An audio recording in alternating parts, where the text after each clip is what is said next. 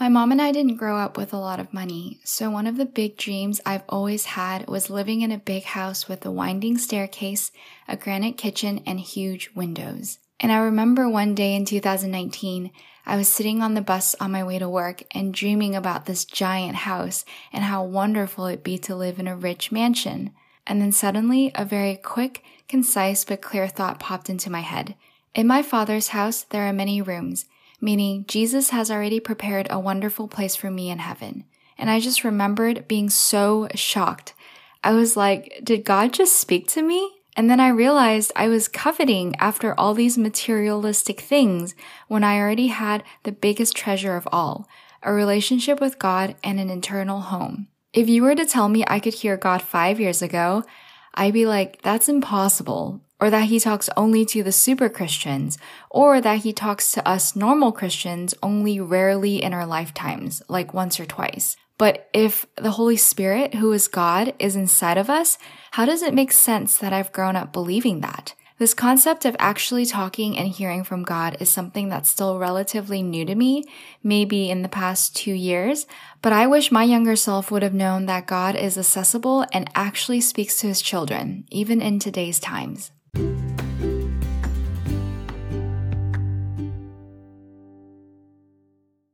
Hey everyone, my name is Jamie and welcome to Dear Younger Me. This podcast is dedicated to giving advice to my younger self in hopes that it'll also help other people who might be going through similar things. I will be talking about everything ranging from how to not be shy in elementary school, how to figure out my career path in high school, how to build genuine friendships with people after college, all the way to how to navigate my own faith. I just hope that this podcast can be me being an older sister giving helpful advice to all the young people and maybe even older people out there. In this episode, I will be talking about what God's voice sounds like, how to hear God's voice, why we need to hear Him, and some things to watch out for.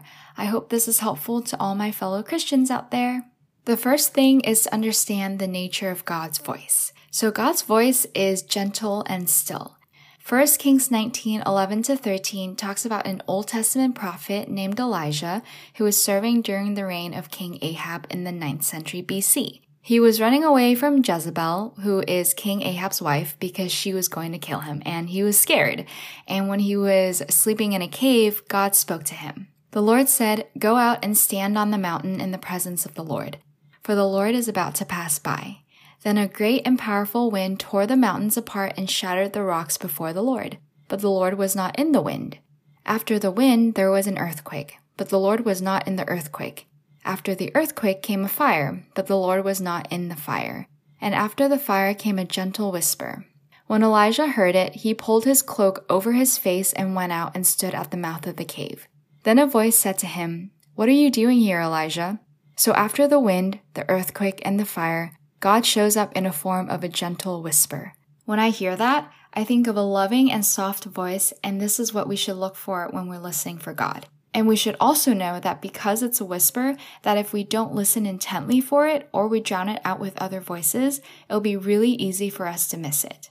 God's voice will also give you peace and clarity. Have you ever made a decision that feels logically correct and advantageous, but it gave you a lot of anxiety or just made you really confused? Typically, if that's the case, then that decision isn't from God. In Philippians 4 7, it says, And the peace of God, which surpasses all understanding, will guard your hearts and your minds in Christ Jesus. Sometimes, if things don't make logical sense, but you feel the most peace with a decision, go with your gut. God's voice will never contradict the Bible, because the Bible is inspired by Him and it is the word of truth. One of my friends once told me that in order to see how strong my faith was, I needed to test it by sinning. And logically, it made sense to me. But looking back, I can clearly say that's not what the Bible says. Sin is powerful, and before Jesus saves us, we were slaves to sin, meaning we couldn't even stop sinning even if we tried. So if we think we are stronger than our temptations, then we're being prideful. The correct Bible truth when it comes to sin is to flee, like in Genesis 39 11 to 12. But one day, when he went into the house to do his work, and none of the men of the house was there in the house, she caught him by his garment, saying, Lie with me. But he left his garment in her hand and fled, and got out of the house. This was when Potiphar's wife tried to lure Joseph into committing adultery with her.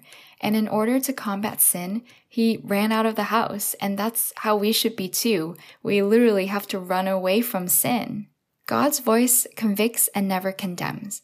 When it's conviction, I feel that I've wronged God and I want to apologize and turn away from my sin. But when it's condemnation, I find myself beating myself up for sinning and then feeling like God can't save me. The story that I'm reminded of the most is in John 8 3 to 11. The scribes and the Pharisees brought a woman who had been caught in adultery, and placing her in the midst, they said to him, Teacher, this woman has been caught in the act of adultery. Now, in the law, Moses commanded us to stone such women. So what do you say? This they said to test him, that they might have some charge to bring against him. Jesus bent down and wrote with his finger on the ground. And as they continued to ask him, he stood up and said to them, Let him who is without sin among you be the first to throw a stone at her. And once more he bent down and wrote on the ground. But when they heard it, they went away one by one, beginning with the older ones, and Jesus was left alone with the women standing before him. Jesus stood up and said to her, Woman, where are they? Has no one condemned you? She said, No one, Lord.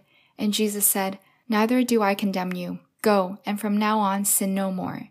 I think it's important to notice that Jesus doesn't say to the woman, I know how many men you've slept with, or that you'll never be clean. Instead, he is so gentle and tells her that I do not condemn you, even though he had every right to do so. And he tells her to sin no more. And I think that's how God speaks to us too. He just wants us to be in a relationship with Him. And when we mess up, He wants us to go to Him with our mess ups and with our faults so that He can make us clean again. And I think a lie that the devil really likes to tell us is you'll never be clean or that God couldn't have ever died for that sin. And that's so not true. Jesus died for all of our sins and his sacrifice is all that's needed. His one sacrifice will cleanse all men from all their sins. Now that we know the characteristics of God's voice, how do we cultivate listening to Him? I think the most important thing is just spending time with Him and reading your Bible and talking to Him every day. Someone once told me it's like talking to a familiar person on the phone. Before they begin to speak, you can almost tell it's them by the first breath that they take. Or it's like if you've ever lived in a house with other people, you can recognize other people's footsteps. Things like how loud, how soft, how fast, how quick someone's footsteps are indicate who's walking. And after hearing their footsteps for a while, you know it's them without even hearing their voice or seeing them. Similarly, when you spend more time with God reading His Word and praying to Him, your ears become more attuned to what He sounds like and how He reacts in different situations. Now, what does God's voice actually sound like? So, in my experience, God's voice has always been quick even if the thought was as long as a sentence. I don't quite know how to explain this, but it's like within the one second the thought comes to mind, it's like all the words happen at once. So instead of how I usually read one word at a time in a sentence, it's like the whole sentence just appears. And God's voice is also spontaneous. So it's like in the middle of my praying or asking Him a question, another thought will interrupt that thought with a verse from the Bible or something that I hadn't even thought of. When this first happened and I was trying to figure out what this other voice was in my head, I tried having two trains of thoughts in my head with my own voice to see if I was just making up God's voice. I've come to the conclusion that I don't think it's possible to have two of my own voices going on at the same time. And usually, when I have a question, the Lord oftentimes asks me a question in response to help me understand my heart, which will then help me make a decision. So, for example, I was asking God whether or not I should stick out photography because business has been really slow and I've realized I don't really like doing photography as a career, but more so as a hobby. And I think God asked me, Have I told you to do otherwise? So it was pretty clear to me that it wasn't God telling me to leave, but it was just my own disappointment in where photography was going that made me want to quit. The next thing is understanding how God speaks to you. I think God created each and every single one of us to be different and to be able to view Him different and hear Him different. And so I believe that He can speak to you in many different ways. In the Bible, he speaks to people through dreams, through thoughts, through words, through other people. And those are just a few of the ways that I feel like God can speak to you. Personally, I notice that with my friends who are more artistic or are visual learners, God gives them images. And for me, words hold really high importance in my life. And oftentimes, God will give me verses from the Bible instead of images. So maybe if music and sounds are important to you, you might hear an audible voice. And I think that's cool because not only does God want to speak to us, but He uses a medium that is naturally easier for us to understand based on our innate wirings. I've never heard God audibly, but the thoughts that pop into my mind have a soft and quiet man voice. I don't know if that made sense. And then moving on to why do we need to hear God? I think the first reason is that it's really comforting. God wants to help us in decisions big and small.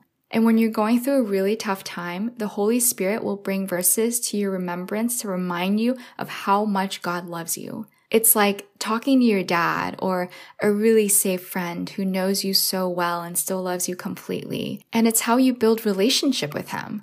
And it's also so fun when you get to talk to God. Sometimes I'll ask him super silly questions like, What's your favorite color? And I think he answered me by giving me an image of a sparkly purple and pink color, which made me realize that his favorite color isn't even one that's been created yet. And I was like, wow, I didn't even think of that. And it just makes my relationship with him that much more real when I can talk to God about my daily life, like things that I had for breakfast or just something that I admire about his creation. And then I think one of the biggest reasons is that we need guidance and power from the Holy Spirit so that Christianity doesn't just become a rule book based religion where we don't experience God or any of His joy. There are many things that demand our attention nowadays, especially with social media, our careers, our friends, our family, and you are going to go through tribulations in this world and you'll need wisdom and help.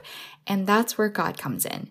He wants to give you fullness of life and fullness of joy, and He wants you to live a life that's pleasing to Him. And now let's talk about some things to look out for when you're trying to listen to God's voice. So, the first thing is, it's really important for you to test whether what you're hearing is actually God's voice. And you can do this by asking God for confirmation. And so you can ask God for things like, God, can you tell me another Bible story or verse that actually lines up with what you're trying to tell me? Or can you maybe speak through other trusted Christians around me so that I can help discern what it is that you're trying to tell me? And God wants to reassure you of what He said, so He's never going to be angry at you for asking for confirmation. Just like how Gideon in the Bible asked God for like three different signs before he finally did what God wanted him to do. And I think, you know, there is a point where you are just in fear and you don't trust God and you keep asking Him for signs, even though you already know what He's trying to tell you. But this is kind of like for those times where you're not really sure what he's trying to tell you.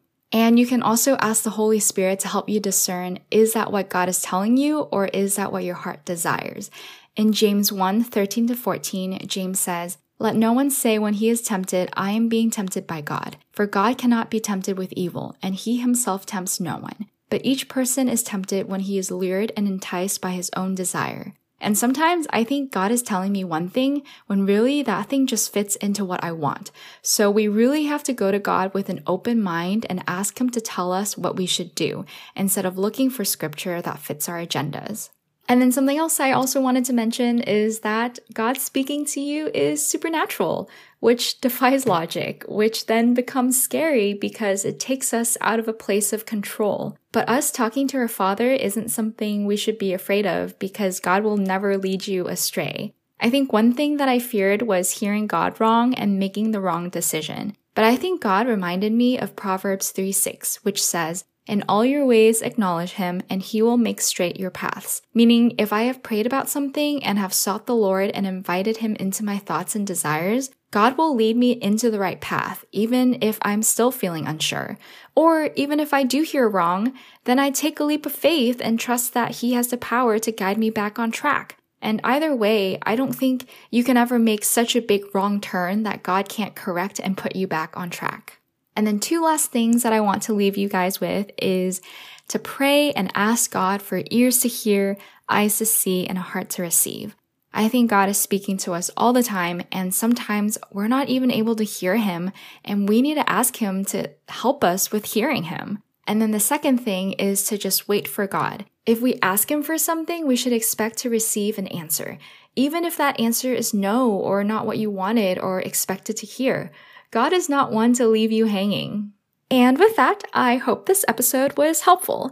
If you guys have anything to add or something else you wanted me to talk on, please leave a voice memo in the Anchor app link that I will be posting or message me on Instagram at Dear Younger Me Podcast. All right, see you guys next week. Bye.